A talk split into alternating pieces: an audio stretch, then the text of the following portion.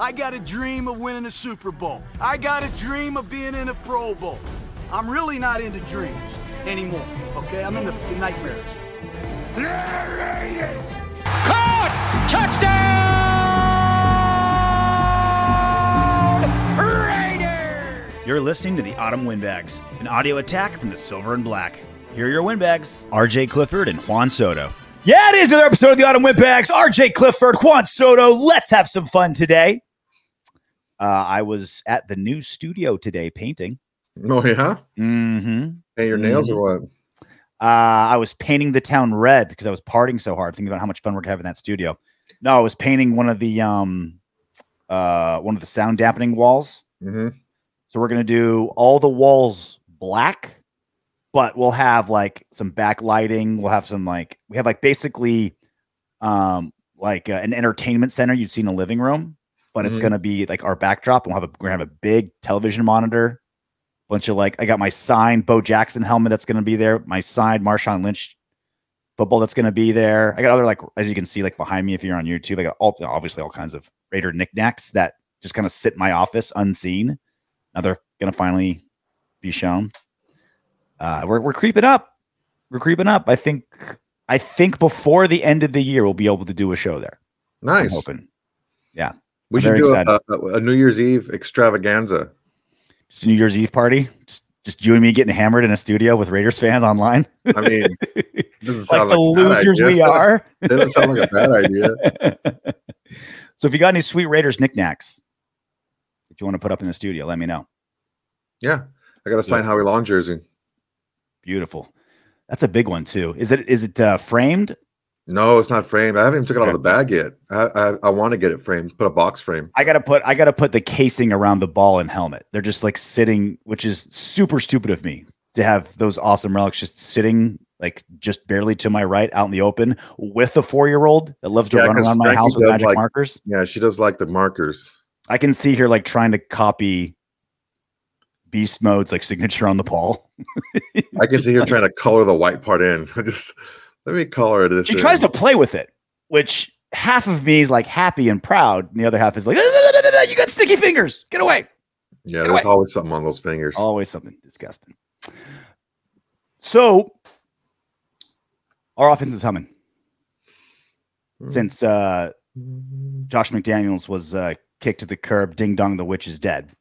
Uh, Weeks one through eight, during Josh McDaniels' eight-game tenure, the Raiders were putting up fifteen point seven five points per game. They went three and five, and that would be thirtieth in the league. Damn. Third worst from offensive guru with Davante Adams, with Hunter Renfrow, with Jakobi Meyers, with Michael Mayer, with Josh Jacobs, with the best kicker in football, in the A F C at least. Still third worst. And his own hand-picked thirty-three million dollars quarterback, right? Weeks nine through ten, without Josh McDaniels, Bo Hardegree, Aiden O'Connell, twenty-three points per game. That will put us fourteenth. That will put us above average in points per game, two and oh. And we're playing the Giants, which is an average to above average defense, like middle of the road, but maybe they, they, they had been playing very well before they played us. Before us, right? And then this last game, they they got trounced, right? But, you know, not, not, not a slouchy defense by any means. And then the Jets, one of the best defenses in football, yeah. were two and oh, and we'd be fourteenth in points per game. I've narrowed it down to, and when it, like normally when that happens, right? When there's a coaching change and a quarterback change, you think, oh, the quarterback made the difference. That's, that's kind of like, oh, you switched quarterbacks. That's what did it. That's the like instant reaction to that. Uh, not so. This kind of surprised me. Not shocked me, but surprised me. Jimmy Garoppolo this season, statistically, is better than Farva in basically every single category. His uh, completion percentage, two points better than Aiden O'Connell. His average, seven point two to O'Connell, six point five. Uh, his touchdown to interception ratio is better. Uh, his rating, one and a half points better, and he's taken less sacks per game than Farva. So not crazy better. I'm talking one or two percentages in each category, but you're thinking, wow, this offense just did a one eighty once they switched quarterbacks. It must be because of quarterback play. Not so. Giant misconception. Yeah. Um, and we've narrowed it down, Soto, to three primary reasons why this offense turned around. Um, and we haven't discussed order. Maybe we will. Maybe we'll leave that guy that up to you, uh, up to you guys in the comment section. But it's basically three reasons why this offense has turned around and this offense has been able to fix what Josh McDaniels broke. What do you think is number one? Coach Bo. Mm-hmm. Yeah, for sure. Coach Bo. Coach yep. Bo. Say what you want to say about Josh McDaniels. Josh McDaniels. Oh, is, we have. Yeah. And we will. he he is a very good offensive coordinator. Case in point, we're still using his system that he impl- implemented. But I think the things that were kind of like. All, all the harshest critics of Josh McDaniels, I don't think I've heard one person say he doesn't understand X's and O's of football. I, I don't. Yeah. I, all all the harshest critics, not one person has said, "Oh, he's he's such a dumbass. He doesn't know. He doesn't know that part of what he's doing." No, yeah. no, yeah. So th- the offense that's there, it's a it's a good offense, right? Mm-hmm. Um, where where Coach Bo comes into play is the human element. We heard we, we talked about it a couple of weeks ago. What's the disconnect between the conversations between Josh McDaniels and Davante Adams and what we see on the field? Mm-hmm. Uh, well, the difference is Coach Bo is not coaching with his ego. I don't know how many times I said it. Like every single week, use more motion, disguise disguise your, your plays with um, personnel groupings and formations and things like that. Everything that Coach Bo is doing is what Josh McDaniels didn't want to do because of his ego. Mm-hmm. So it was the ego of Josh McDaniels that tanked this offense. And towards the end, the, the players got tired of it. They got sick of it. Like, dude, you're you're not doing these things that we're telling you to do, and it's it's not working. And you just want to keep doing the same thing over and over again and blame us when we're telling you to do something different. Mm-hmm. So the Coach Bo going in there with the same system, but maybe, you know, flashing it up, we, we didn't see five wide with Josh McDaniels. Yeah. We didn't see the motion that we're seeing now with, with Josh McDaniels. We didn't see uh, the personnel groupings. We didn't see the the the, the lineup decisions. Right? Uh, I mean, as a sidebar, I was thinking about this actually just randomly the other day. What do you think the final kill shot was? Like the final, like you know, Josh McDaniels. They're they're three and five, fifteen points per game. They're terrible. They're, they've lost the locker room. So he's on the ground. He's been shot, stabbed, kicked, punched. But he's still out. alive. He's still yeah. alive. He's what, got a pulse. What's, what's the kill shot where you walk up and pop? You just pop him right between. What was the kill shot, do you think? Um, I don't know. I'll tell you what I think. Tell me what you think. After the Bears game, when he was asked why he didn't play Aiden O'Connell sooner, and he says, "It's not the preseason," which was super disrespectful and very dismissive to Aiden O'Connell. Mm. Mark Davis is listening to all this, right? He's like, he's hearing all this stuff. Then he's talking to the players, and the players are like, "Oh yeah, Aiden O'Connell should, should play. He's a better player." Yeah. So everyone's telling him that he's the better player, but then you have egomaniac Josh McDaniels like, "Oh well, he only did well because it was the preseason. He's playing against scrubs. He's really not that good." I that think was that like was a cool shot. I think it was ego, and it was also him politicking. Where he's like, "Hey, Mark Davis, I know I asked for thirty-three million dollars of your dollars to bring this guy in, and then now we're going to replace him with a fourth-round rookie that played at Purdue." Like, and there's still a way you can spin that if you're not an egomaniac. Hey, look, I understand that we paid a lot of money to this guy, and he's doing good. We need to do better around him, but he's doing good. But, man, did I have an eye for this guy. We traded up to get this guy. Yeah, we wanted to get this guy, and this guy is performing way better than we thought. We should give him a chance. There's a way you can spin it, but get to back to your first question. It doesn't, doesn't doesn't change the checkbook for Mark Davis. That's true. Going to nowhere. I don't think he really much cares about that. He just wants to win, right? He showed it. eighty-five million dollars. It's just like, here, get out of here, guys. I, I think the ego and politicking play off each other. I think yeah, for sure. They're, they're two emotions that that well, affect each other the same. It's it stopped Josh McDaniels from doing the things that Coach Bo is doing. Mm-hmm. Coach Bo is now going to Josh to, to Josh Jacobs. What runs do you like? Yeah. Going to the offensive line. What runs do you guys like to pl- to, to block for? Mm-hmm. And that's the difference in, in the team is, is the play of Josh Jacobs. I was saying it the entire season. Teams are packing the middle against Jimmy Garoppolo. They're packing the middle against Josh Jacobs. It's up to Josh McDaniels to unlock the middle of the field. It's the double-edged sword, right? If you yeah. pack the box, you take away the passes of Jimmy Garoppolo and you take away Josh Jacobs. Like you, Coach Bo win. has unlocked the middle of the field. Yeah. He's done it. Um, so your number one led to what might be the number one, Josh Jacobs. Yeah. Uh, Josh Jacobs, hey. the uh, chill. He's, he's screaming oh, for Josh Jacobs too. Oh, I can see he's about ready to jump off the cliff thinking about Josh McDaniels. Uh, Josh McDaniels wish he had as many lives as your cats. So Josh Jacobs in weeks one through eight, he had three touchdowns, getting a ton of a pretty decent amount of carries. He had one hundred thirty-three carries in eight games. That's a that's a hefty load. He had three touchdowns.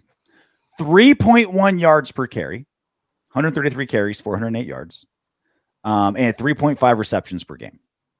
Josh Jacobs in weeks nine and ten, again, against two stout defenses, a pretty good defense in the Giants and a fantastic defense with the Jets. Four yards per carry, almost an entire, like a little over four yards per carry, almost an entire yard more per carry. He had fifty-three carries in two games. He had only three times that in eight games. two hundred fourteen yards. That's half as many in two games as he had in eight games. Mm-hmm. Um, now he only had two receptions. He only had one reception per game. So his passing, he hasn't he hasn't been as much part of the passing game, which maybe something doesn't need to be because he doesn't, doesn't need to be, but not checked out as much because Favre's got the ball to the right person. I mean, he should be because he's such a weapon out of the backfield. But whatever, he's running the ball well. And this is the big thing. Remember last season, it took Josh McDaniels four games to do what everyone in Raider Nation knew we should do in two. Yeah. Give Run the ball. ball. Yeah. Give Josh Jacobs the ball. He's our the best part of our offense. Weirdly, last season, our offense was a terrible pass blocking, but started becoming a pretty good run blocking team, right? It's like, it's it's a no-brainer. Guys, use Josh Jacobs. He's in a contract year. You're, you're planning on getting rid of him anyway. You didn't give him the fifth year. Run him into the ground. And they did. It took Josh McDaniels leaving for him to really become a ball carrier. He had twenty-six carries against the Giants in week nine, twenty-seven carries against the Jets. That's both the most ever in the season. He never had twenty-six carries all season, never had twenty-seven carries all season. Now, he's third in rushing, even after a terrible start to the season. Remember the, like, the, maybe the top three storylines for the Raiders is what happened to Josh Jacobs. He was the rushing leader last season, and now he can't get over one hundred yards. He's only got a hand, tiny handful of touchdowns. What's wrong? Why can't he get going? He's at six hundred twenty-two yards now.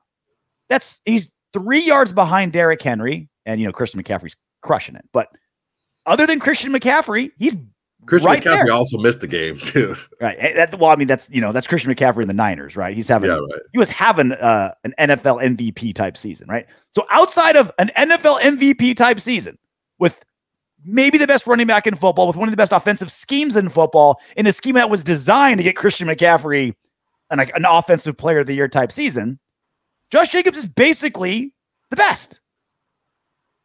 All because Bo did the no-brainer that we were all screaming about last season.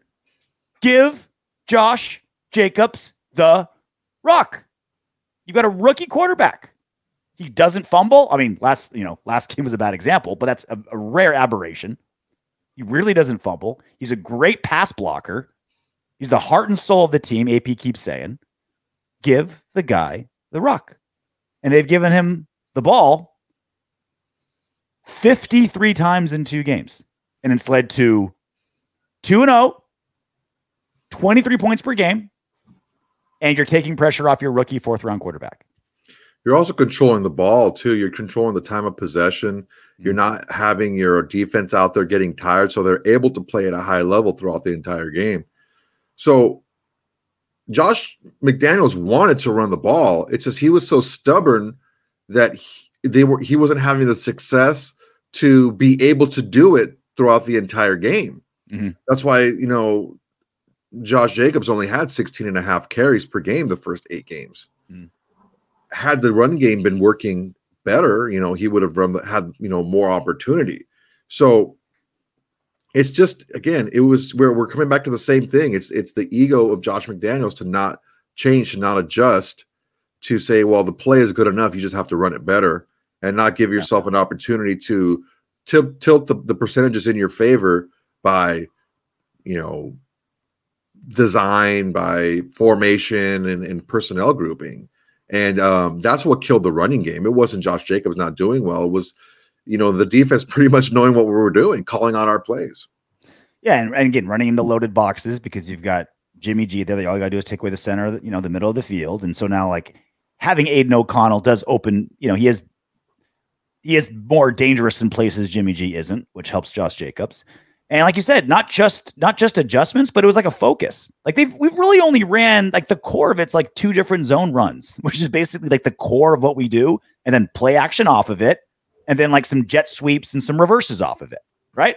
I mean, that's mm-hmm. that's what you do, right? That's not, and that's also not just Bo being like, here's a cool play design. It's having the foresight to do, we're say, we're gonna do A, B, and C, and that's gonna open up D, E, and F.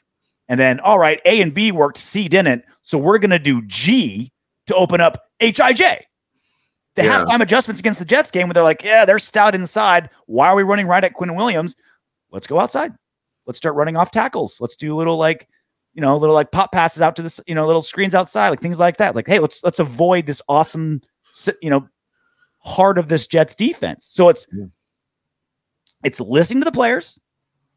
It's adjusting when needed to, pregame, adjusting mid-game, which we never, which we didn't see out of Josh McDaniels. Yeah, it's it's complimentary play calling, mm-hmm. is what it is. I think uh, Josh McDaniels just threw plays out there, and, and he had a plan, but again, like I, I keep going back to the same thing. But the whole jet sweep with Tucker, he never faked it once. Mm-hmm. So it's like when you see the action, you know what's happening, right? Mm-hmm. Um, and we've had tons of fakes, and you know we guys guys that are moving in a uh, that in motion that you would normally see a jet sweep off of, and they ended up either blocking for Josh for Josh Jacobs or going out for a pass. So it's just complimentary play calling, man. It's just smart play calling, and it, again, it's it's it is Josh McDaniels' system. It's his plays, his verbiage, is everything. I think it's a you know.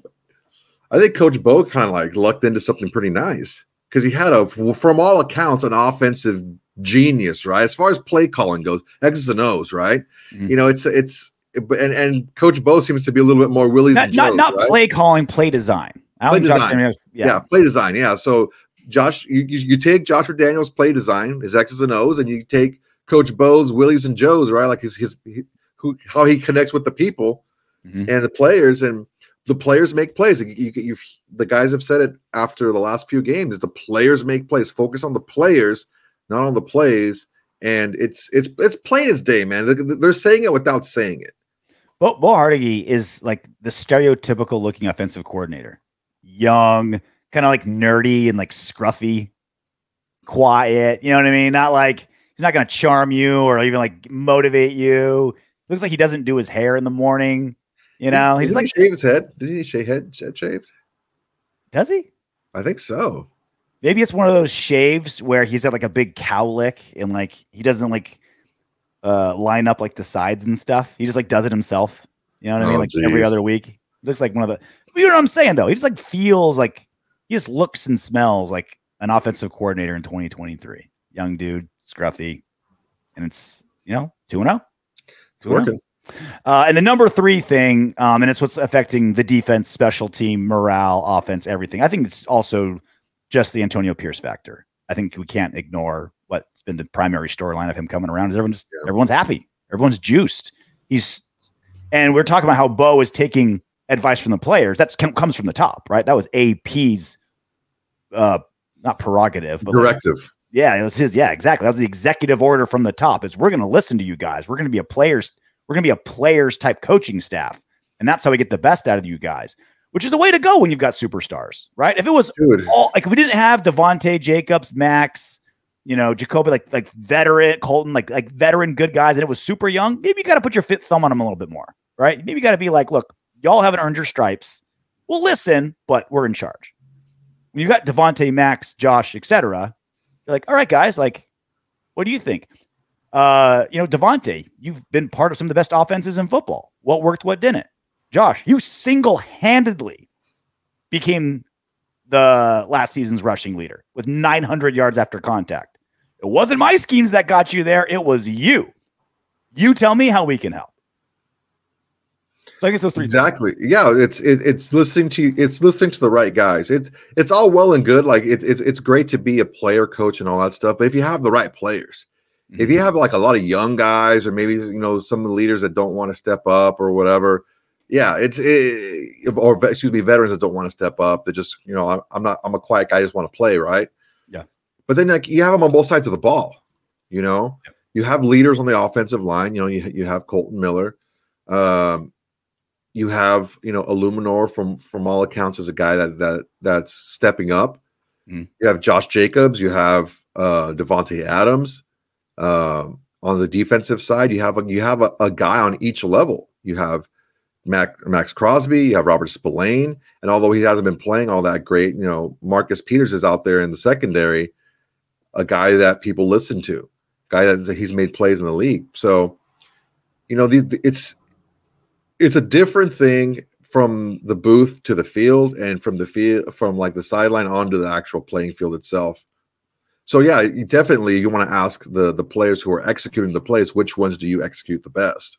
Also, imagine Bo Hardegree like coming down on Davante Adams. It's like, no, you listen to me, Davante. You, I, I didn't even see the field at Tennessee. I'm thirty-nine years old. I just been riding Adam Gase's coattails to being quarterback coach for Josh McDaniels, a guy no one think no one wants to play for Josh McDaniels. No one wants to coach for Josh McDaniels. I'm amazed we got Patrick Graham. Like no one wants to be around that guy.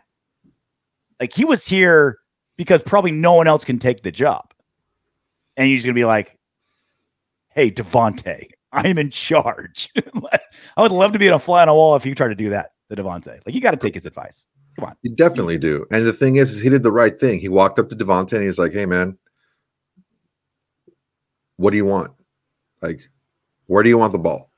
Tell me what you want. Tell me how then, you want to start." And then Davante's going to be like, "I'll tell you, but I need you to carry my books.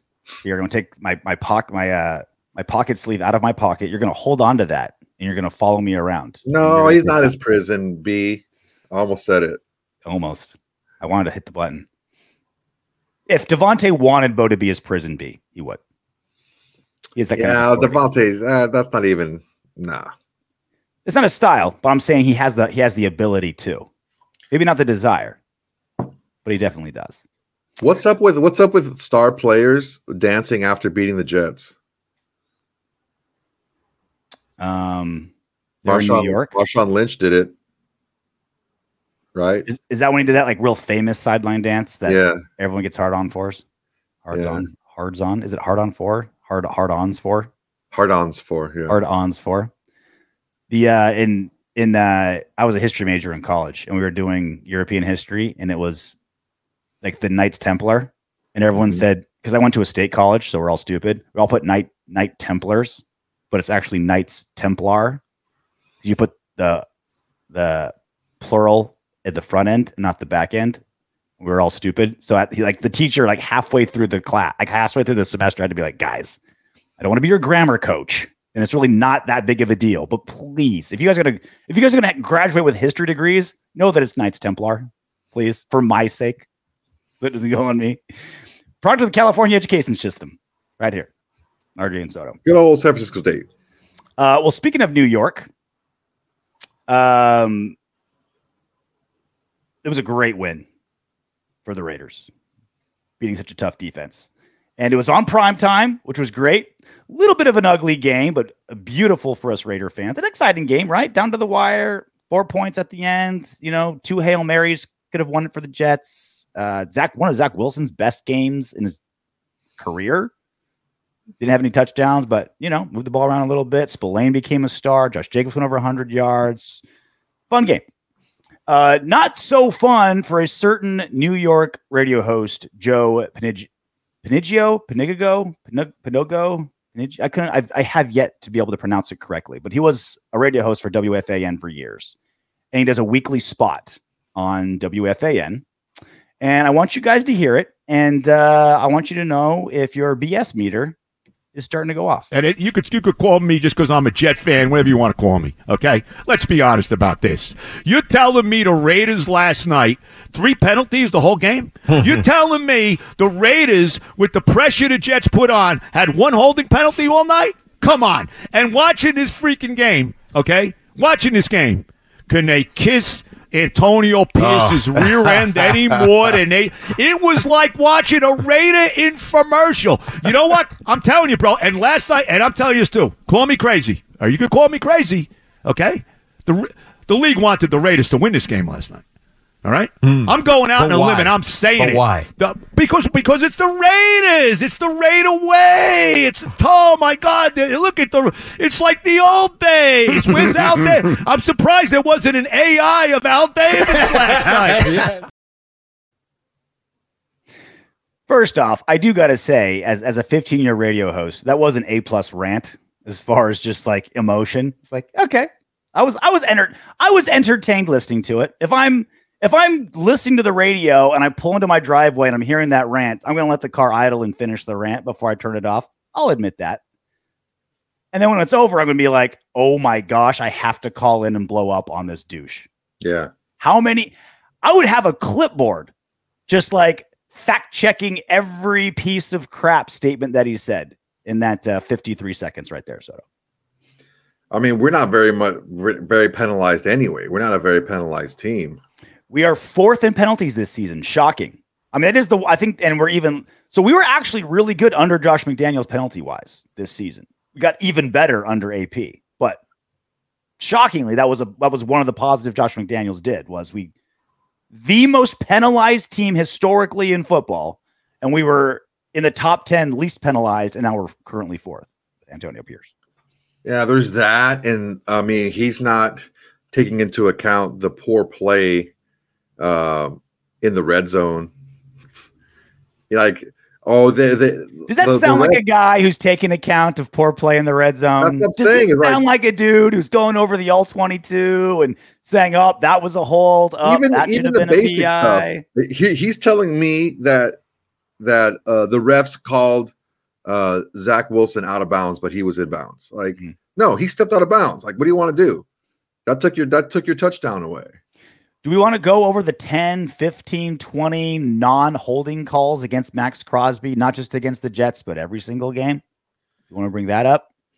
Look, something you want to discuss? This is what people that don't want to face reality do, is they just they reach for random B S. And that's what this guy's doing. He's reaching for random B S. I understand emotionally every fan of the other thirty-one teams in the N F L wants to think that the refs aren't on their side. I understand the desire to want that. There's no way the Chiefs feel that way. I guarantee there's Chiefs fans that want to blame the refs for losses because it's just the easiest scapegoat. They're just as delusional as this guy, but it's like the easy scapegoat. At least have the decency. At least have save face a little bit to not use that excuse against the Raiders.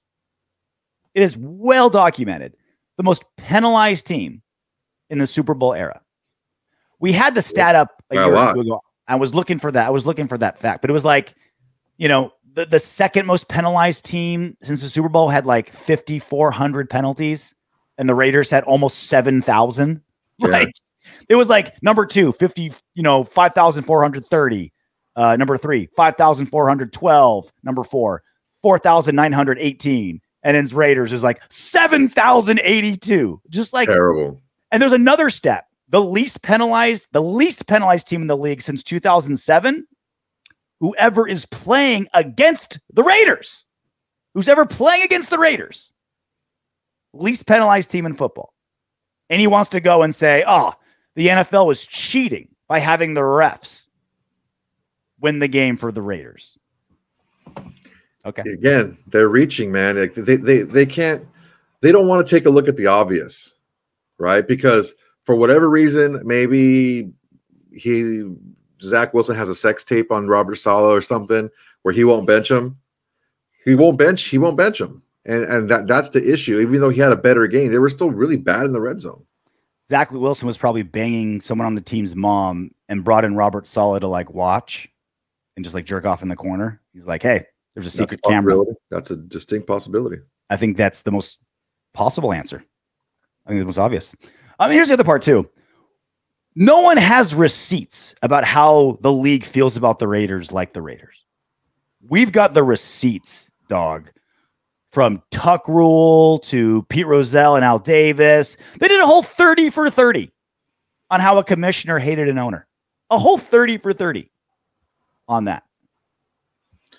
And that's just historically. And then you go into recently, not letting us move to Carson, uh, releasing those John Gruden emails. There's six hundred fifty thousand emails out there, and they released like five of them, and they were just Gruden's.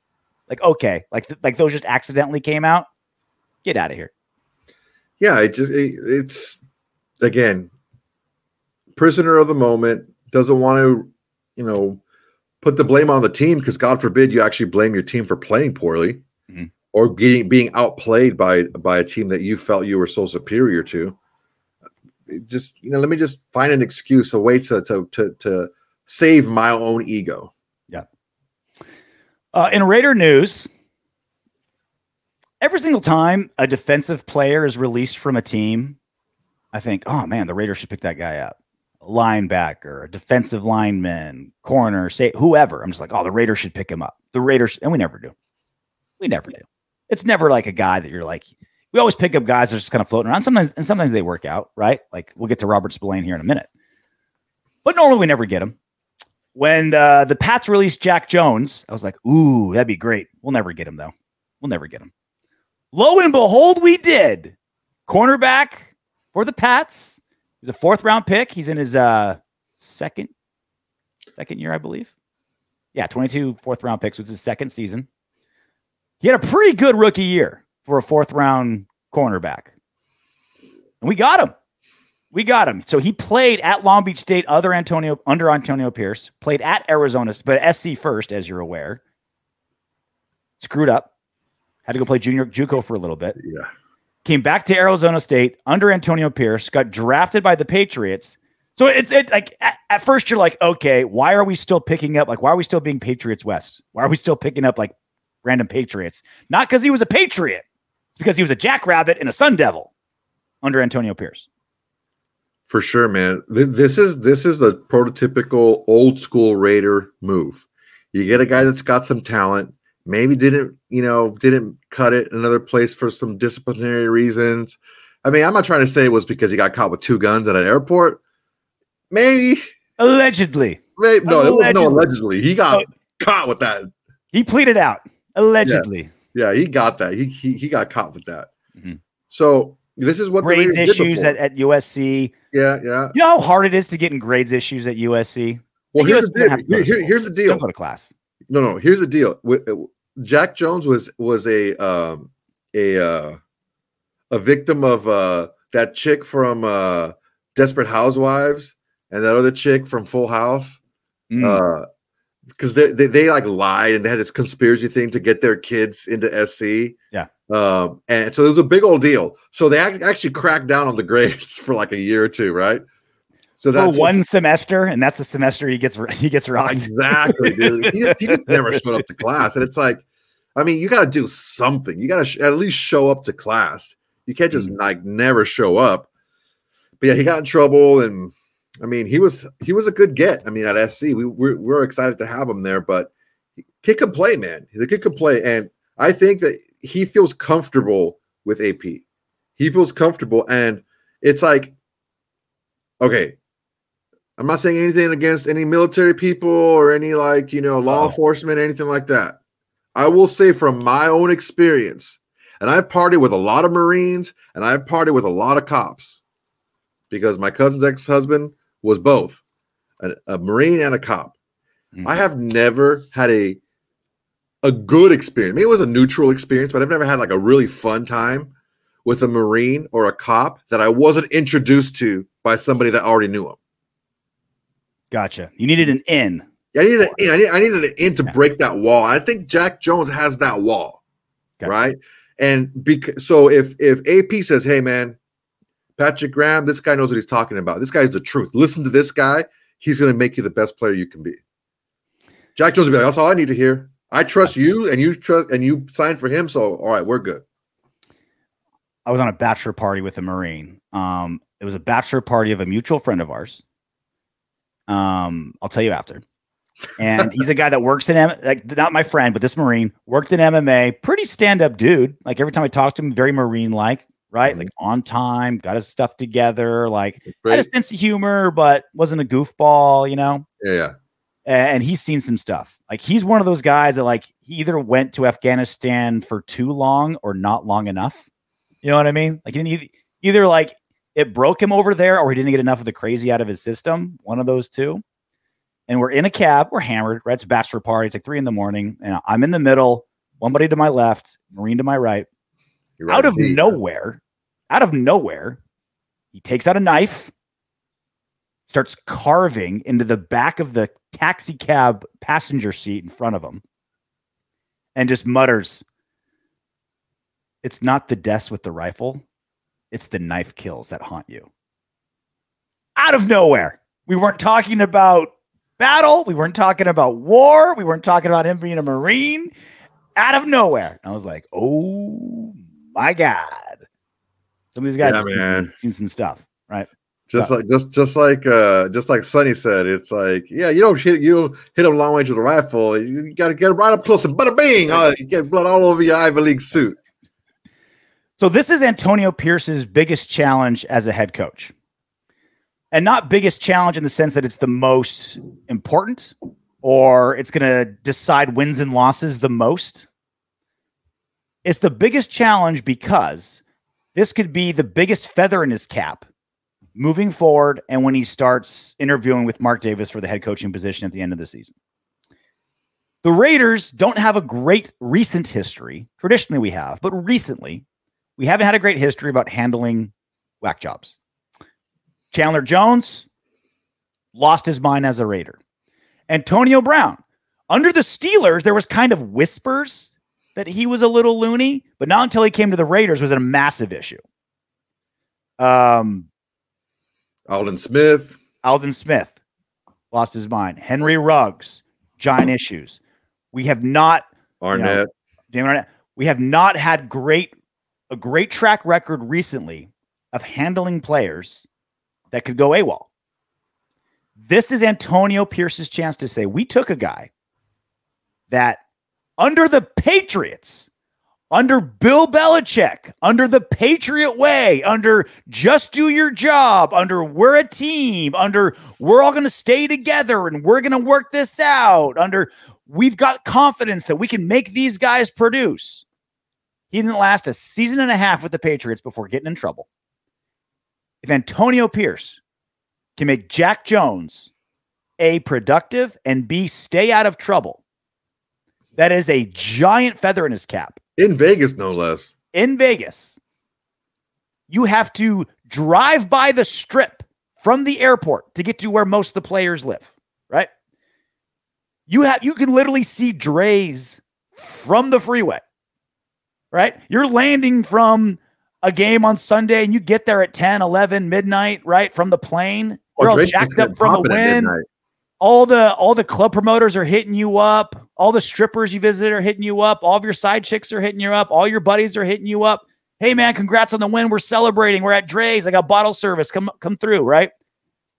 If Antonio Pierce can make Jack Jones in that situation with his long history, keep his nose clean and be productive, he can say, not only have I turned my guys around, I've turned around this franchise's reputation the last decade or so of not being able to handle wild players. I can handle wild players. I just took a Patriots reject and got him into church on Sunday or whatever the hell it is. Yeah. Also, this may soften Mark Davis's stance on on on draft day too. Mm-hmm. Uh, maybe, you know, there's a guy that's got a little, you know, a little past. Maybe we'd have Jalen Carter right now. Stop. Don't say it. Jalen Carter right now. Well, look, A P's done a lot. He's checked a lot of boxes. He has, he's got a couple of boxes left to check, and he can check them both tomorrow. I mean, th- this next game. He can check them both the next game. So what I what I what I thought of with A P is things that he has to do to have be in serious contention to be the head coach. And he's done most of them. Changed the locker room morale. He's done that. Fixed the product on the field. He's done that. Energized the fan base. He's done when? that. Come back from adversity. He's done that. Mm-hmm. He was he was down against the one of the best defenses in the league. Did that. He hasn't won on the road. He hasn't beat a top team yet. I think if he does those two, I think it's like there's it's a no-brainer from there. And also, we really need some help in our secondary. We needed it before the season started, and now with Faison and Teamer on I R, Amik, Marcus, and Hobbs all questionable and injured. We we we needed body. We needed guys, and so it's just also just a matter of necessity. It's like, hey, Jack, we need you to get your act together because you're going to see the field right away. Now, I'm, oh, yeah. I'm thinking Nate will play. Marcus will probably play. Um, Teamer might actually come off of I R. Meek on, probably on is Sunday. Not going to play. Meek's, that was an yeah. ugly, ugly, ugly play. I mean, hopefully he's just acing these concussion protocol tests because you're going right. to have to like you're not if you're on the border, they're not going to let you pass. You have to no, be not now. Now, now with he was out cold. Not with that hit. You have to be. The good news is like he wasn't transported. He just finished the game on the sideline, which is a good start. But he needs to be like Rain Man acing these concussion protocol tests for him to see the field after that hit. Yeah, we're gonna need we're gonna need Jack Jones. Because God, because God forbid something happens where he gets his bell rung again. Yeah, the the N F L and the media would be all over the Raiders for putting him back on the field so quickly. Yeah. Uh, and other exciting news: Robert Spillane, our little hey. fun secret, A F C Defensive Player of the Week. Yeah, congratulations man. for uh, just like a random scrap heap player we picked up, a guy that saw little playing time in Pittsburgh, not a whole lot. Now he's our starter. Now he's, I don't want to say Pro Bowl, but he's putting up Pro Bowl-ish numbers. He's up to tackles. You know, he's he's tied for the lead in linebackers and interceptions. Mm-hmm. Um, yeah, man. Look, I, I, I've been saying it like I was a lot. I was. I think I was. A, I think it's safe to say I was a little bit higher on him than maybe you were. Mm-hmm. Uh, because I, I I did actually watch some film. I was completely indifferent to him. I'm like, yeah, oh, just really another scrappy linebacker. And Great. I, I knew he could play. I, I I saw some flashes that he could play. I think it's just they were putting him in a. He's not super fast. He's not one of those type of fast linebackers like they had with the Steelers. He's he's not Bush. Like he's not that. Mm-hmm. Uh, and that was the position he was playing. That's who he was taking over from. Yeah. So he can't play like him, but he can play like Spillane plays. And I think Patrick Graham and uh, Antonio Pierce are giving him a little bit pointers, putting him in positions to be able to to play. Um, well, he's exactly what we needed. We, yeah, we needed a thumper, right? That's what we, we we signed him to be a thumper. Even Antonio Pierce will say like he was kind of his project, like he really wanted him. Um, it's also A P, like also politicking a little bit. It's like, yeah, that was my guy. Like I brought him in, that's my guy, right? Taking a little credit for him, as he should, right? As he should. Yeah, hey, Spillane was echoing it too, and um. You remember that, like, he was famous for that one hit, that goal line hit on Derrick Henry last season. Like, that's yeah. the only reason I knew the name was from that that one hit, right? Um, but he's turned into a, a well-rounded linebacker.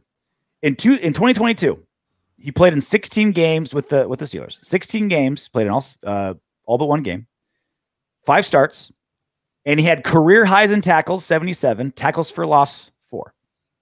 In twenty twenty-three, so far, in just ten games, ten starts, eighty-one tackles, five tackles for a loss, three interceptions. He had one interception his entire five first five seasons in the N F L. He has three this season, one of them extremely clutch, and it's all career records. Like he broke all his records last season in the entire season. In just ten games, he's broken all those records. Now, albeit he has twice as many starts, but he's earned those starts. He is a he is a different player this season. And once again, I know we're just hand jobbing Antonio Pierce today, but he's earned a good reach around A P for what he's done with Robert Spillane. So one thing that people might not know about Antonio Pierce, or a couple of things, is he he wasn't a huge recruit. He went the JUCO route, right? Yep. And, and and he was an undrafted free agent rookie. Mm-hmm. Um, so he had to earn everything that he got, and didn't really get big opportunities until he went to New York. Yeah, his fourth season, or third or fourth. Season. Yeah, something like that. So, so when he was there in New York, um, he was with a you know good defense, good you know defensive minded head coach, mm-hmm. and he learned how to use his brain to put himself in better positions. Mm-hmm. And uh, you're seeing Spillane being kind of like that Antonio Pierce clone. Yeah, uh, I think maybe Spillane's a little bit more physically gifted than than um, Antonio Pierce was, but he's he's using the same tips and tricks. He's that that that no nonsense, fearless leader out there, and that's what we needed. We haven't had that in a long time, and it's it's he's, allowing- a, he's an any he's an any given Sunday linebacker. Oh yeah, you know what I mean. He's yeah. like a, a cartoon version of what. Like, look, dude, this this photo from Sunday Night Football. For you Potters, he's just like the camera's right in his face, and he's like tongues out, got the uh, got the, the eye black on, on, like the face paint all the way down to the fit, just like insane. And he's playing with a, a surgically repaired hand from like forty-five minutes ago that still has its stitches in it. He's he's an any given Sunday linebacker for sure, man. This dude, this dude is is what we needed, and he's a good complement to Divine Deablo. He's mm-hmm. that thumper that will allow Divine Deablo to be more of the cover guy. Because, mm-hmm. you know, he's a safety in college and everything at Virginia Tech. And Divine Deablo actually did a, you know, a good job of getting Zach Wilson off of his first read, because he, mm-hmm. he kind of blocked that read. And it, it allowed him to throw a little bit later. And, I mean, it was a great, great play by Spillane. So they're, they're playing well together, which is which is key. So we're actually going to get to the uh, weekend's breakdown on the pod, on the midweek pod, which is a nice change of pace. Uh, Raiders versus Dolphins, Sunday, early window in Miami. Um, it's the one away game sandwiched between back, you know, back-to-back home games before, back-to-back home games after, and then we end the season on back-to-back away games. But it's the one away game in between, which is what you want to do if you're going East Coast, right? You want it to be a nice little like, all right, we don't want to be on the road forever if we're going to go all the way to East Coast.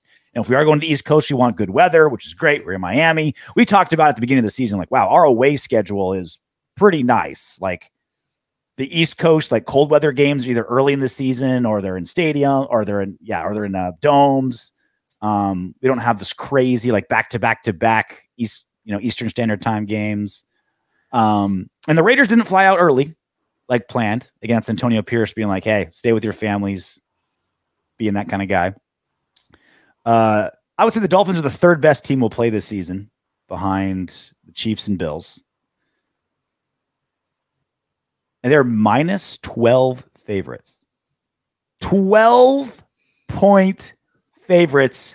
This isn't the Texas Tech Raiders versus an S E C team. This is the Las Vegas Raiders versus another N F L team. The Dolphins are twelve-point favorites. The level of disrespect. Huge spread. Now, this is the thing.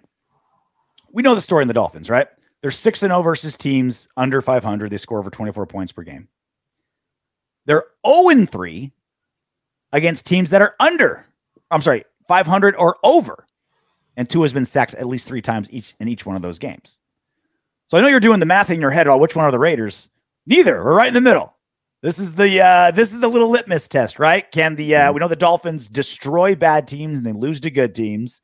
How are they going to do against an average team? The odds makers think they'll do pretty well as twelve-point favorites.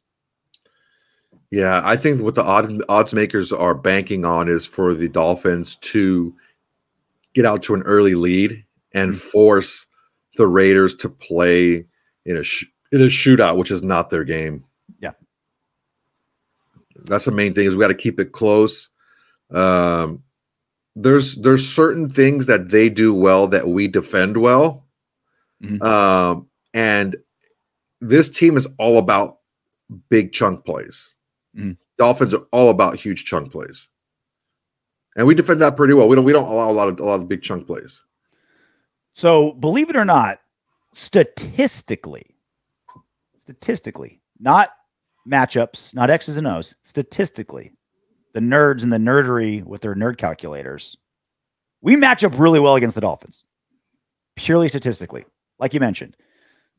Um, we're tied for fourth in giving up explosive passing plays. We've only given up twenty-two passes of twenty yards or more, which is great. This is a pretty good team about not giving up big plays. Um, the Raiders defense is only giving up one hundred ninety-eight yards per game passing. That's eighth. We're darn good against the pass. We can get to Tua. Maxx Crosby is a game where he can eat. Their offense versus our defense, statistically, are in pretty decent shape. Now, matchups in X's and O's, it gets a little different. We don't have anybody that can contain Tyreek Hill. Or Jalen Waddle, for that matter. Or Jalen Waddle, right? They have two wide receivers that we don't have a single guy on our defense. It's like, okay, he's got him. Not even close. And then, not only that, um, I'm starting to get a headache. It's gonna. If, oh, if you're gonna talk about running backs, I'm gonna get a headache. The, the migraine's about to hit. Ugh. Take your Tylenol now. Take your Midol for the cramps. Raheem Mostert averages five point six yards per carry. He has eleven touchdowns. Devon Archain, he's been injured. He's been injured. He might be back on Sunday. He averages twelve yards per carry. He's at one hundred fifteen yards per game, and he had five touchdowns already. I think in just three games. I think he just played three games. And he's already put up all those insane numbers. He was limited in practice on Wednesday. So even though the passing game is the strength of the Dolphins, if we squint our eyes and just look at numbers, we're like, okay, maybe the passing, maybe our passing defense can hold up to Tua and company. You could be blind and see that the Raiders will, will have their hands full in the run game, even if our chain doesn't come back. Where where are you getting the R from? You say R chain. A chain. A chain. Yeah. As we're the Raiders, and I'm saying R. R. It's uh, their running attack is is gives me a stomach ache thinking about it.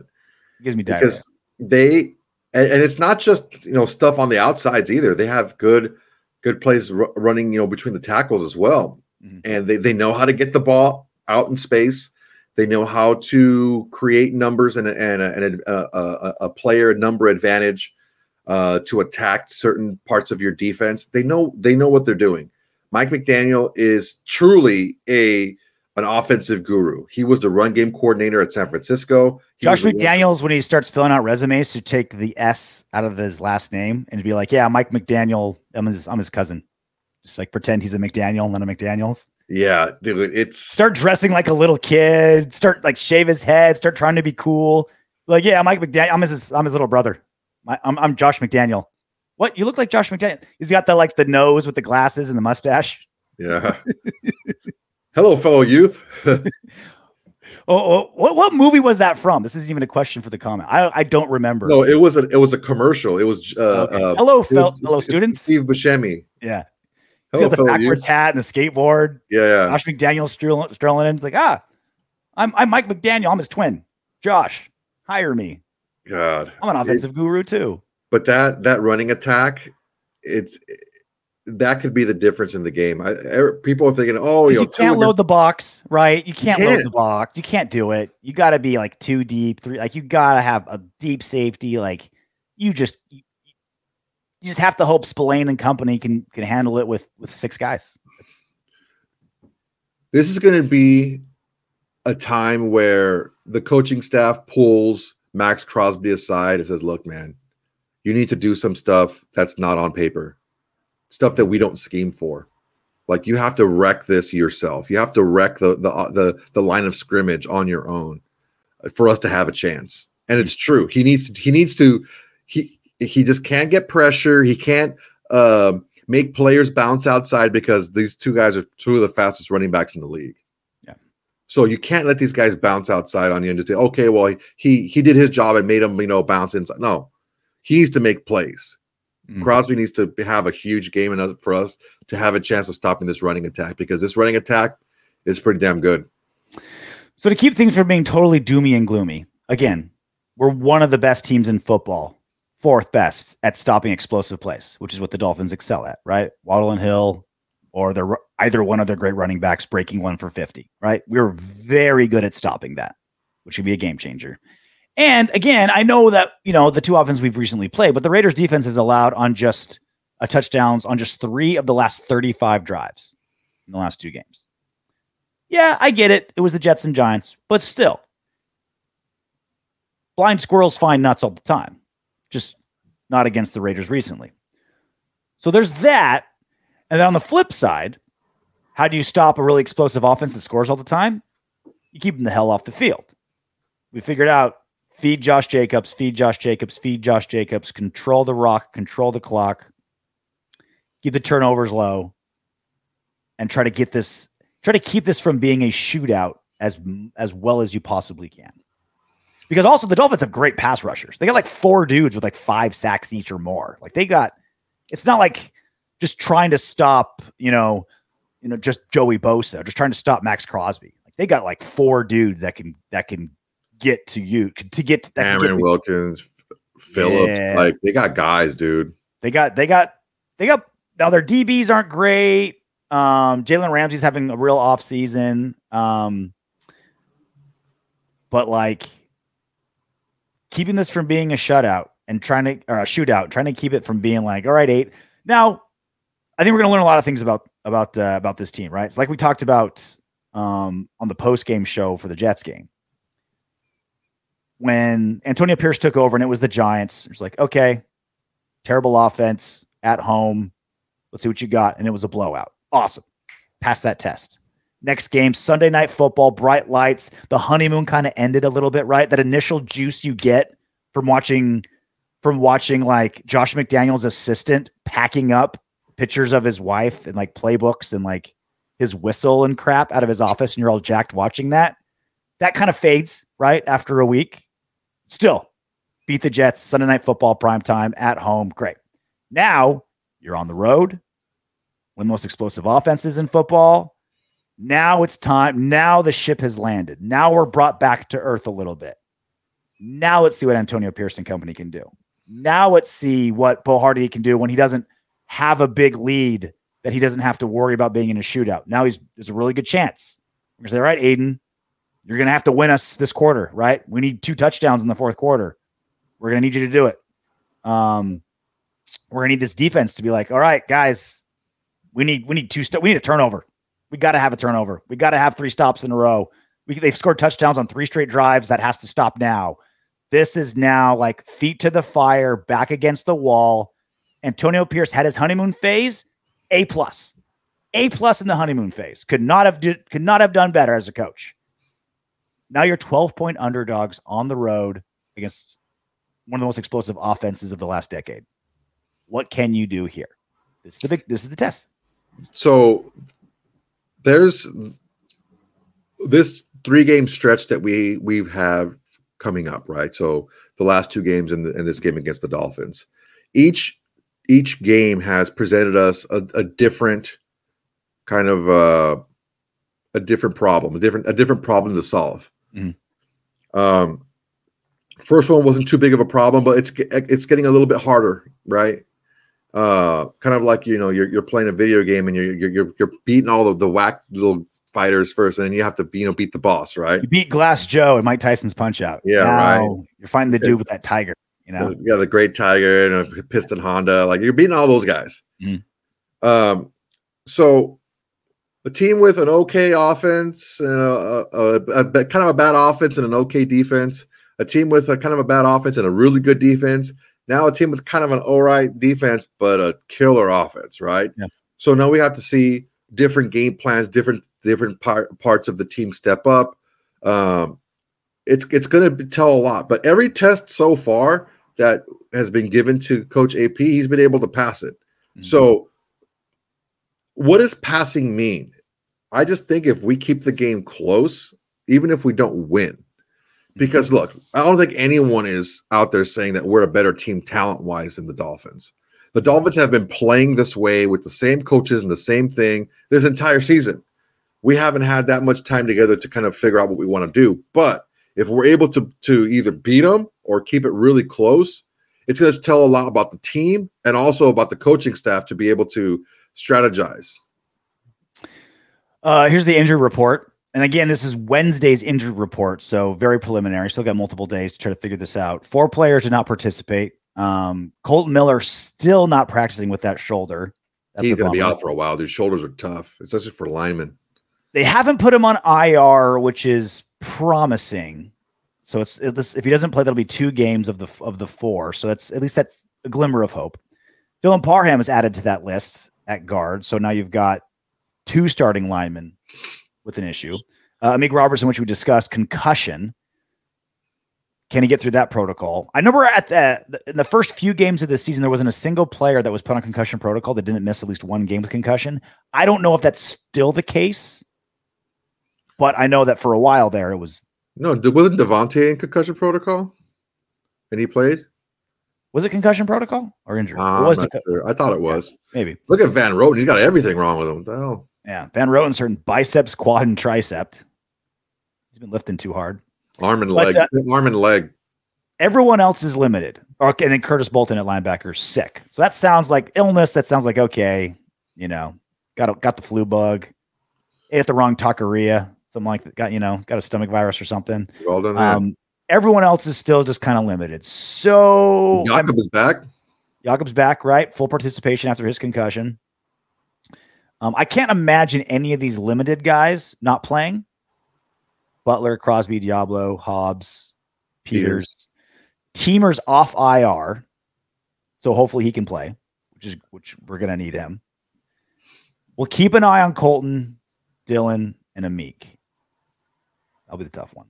Uh, Dolphins, a lot more did not participate. Two of their wide receivers, not their two great ones, but two of them. Uh, our boy Alec Ingold didn't participate with a foot injury, um, and then two linemen. Didn't participate. And our chain, again, he's limited. They haven't said one way or the other, like, is he like doubtful or hopeful or whatever to play this week? But it's looking like he might.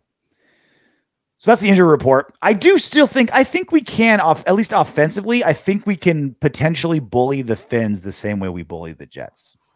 That's our, that's our main, that's our chance. That's the thing, right? I don't, I don't know that right now. I, sorry. I, I don't know that right now.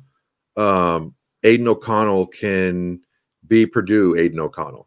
Yeah. I don't know if he can be that guy yet. I think we can get there, but I don't think he can be that guy just yet. twelve point favorites, the Dolphins. I actually like the Raiders a lot on that number. I think twelve is way too much. twelve is a lot. Way, a lot of points, huge. Man. That's a massive number. I kind of like, I kind of like, I really like the Raiders under twelve points. I'll probably take, I'll probably put a decent, I'll put a couple units on that. twelve's okay. A lot. twelve's a lot. Uh, you ready to do some what up windbags? Why, yes, I am. Turco seventy-five fifty-four. The best part of Antonio Pierce, in my opinion, is he was the missing link in our coaching staff and leadership. He perfectly balances all the coaches with his fire and passion. And most importantly, he is a motivator. Love it.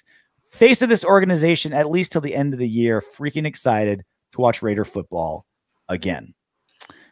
I mean, that's basically the encapsulation of everything Antonio Pierce that we've been talking about in one comment.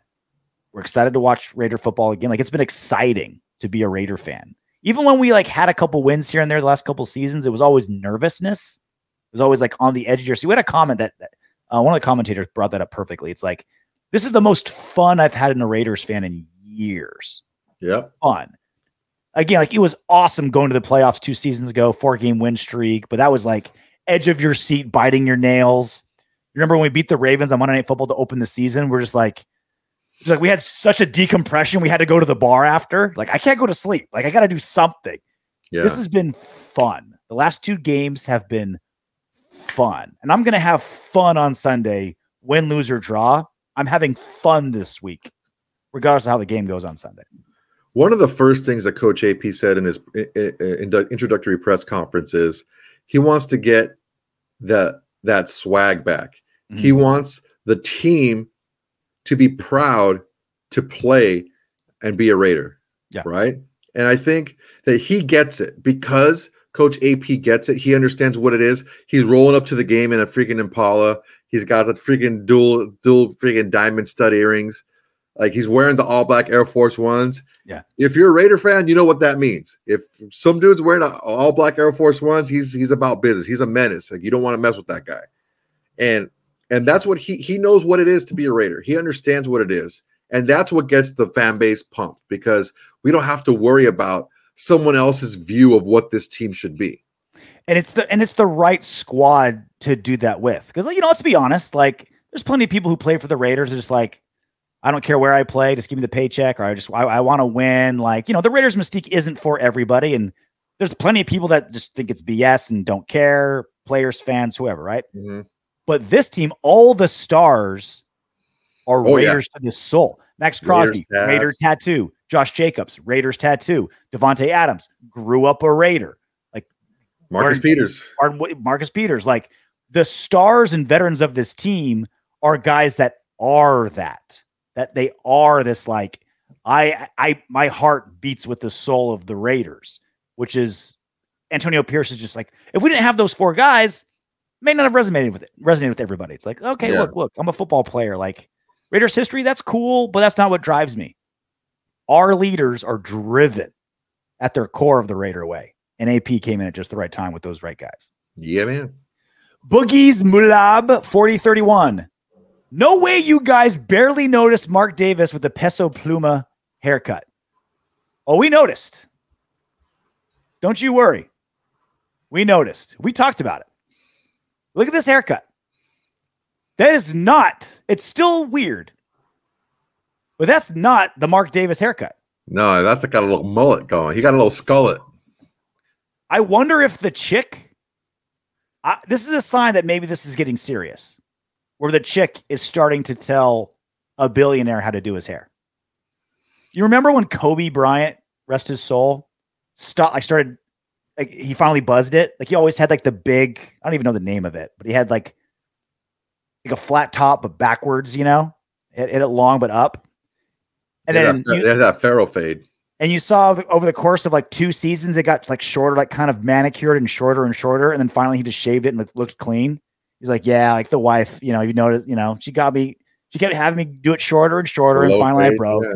I just did it nice for the wife. Little did you know, he should have, he was going to have to do a lot more for her to keep her happy later. She's I think, wrong.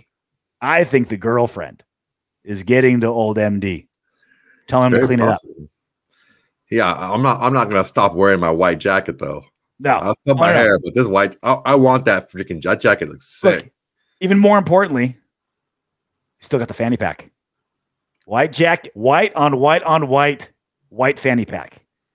He's like, all right, listen here, bitch. Where, Jar? I'll I'll cut the hair, but you ain't taking away my fanny pack. And my conversion. As, as God is my witness, you can take my soul, you can take my money, you can even take my hair, but the fanny pack goes nowhere. This is big. It's a, such a strong look. It is. It's a really big deal. When do you see owners dressed like that? You never see it. They don't dress like that when they get sent to jail. There's there's prison photos where they're dressed up better than Mark Davis.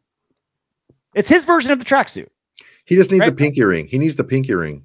It's it's his version. It's his version of the tracksuit. My dad used to have a pinky ring. The thing was sick. It's in the Mexican Mafia. No, he had a pinky ring, and it was like a, it, it was like flat on the top, and it had like this like groove design on it. Oh, so sick! Look, she means all business. She just looks like a girl that's demanding. Those boots, that her, bro. She looks like a girl that demands her billionaire boyfriend to get his haircut done. Those boots were made love for is love. Walking. Love is love. What can I say? Uh, Brandon Ace- Acevedo, thirteen fifty three. Raiders, America's team. I feel like it's time for the Cowboys to not like relinquish their title as Americans team, as America's team. I think it's time for the commission to strip them of that title. They haven't won in forever. They're a polarizing team. They're not America's team. I will say this though. I don't feel like the Raiders are America's team. Never We're, that. We're too much of a rebel. We're too much of an outsider. We're too much of, we're too leather vest and Harley Davidson to be America's. And also, like, our entire fan base is like Mexicans, black guys. Like, we're the most like diverse. Not that there's a couple me, of Vietnamese dudes that I went to school with, man. Those were hardcore Raider fans. A couple, yeah. Guys, and we're an internet. We're an, we're internationally beloved. We have so many listeners to our podcast from London, Australia, South America, Amsterdam, Switzerland. Like, we got guys. We're we're we are our own. We are Scotland. Look. Few people love America more than me, right? I got an American flag back there, whatever. So I have it. I have a I have a flagpole outside, and it's either Raider flag on flagpole and American flag in the office, or vice versa, right? Like if it's the off season, or if the Raiders are disappointing me, I'll switch them, right? These colors don't bleed, baby. I'd love for America to be uh, uh, the Raiders to be America's team. They're not. They're not. They're they are independent of a nation. Well, the two said I, I, we uploaded a video um, about Maxx Crosby, born to be a Raider.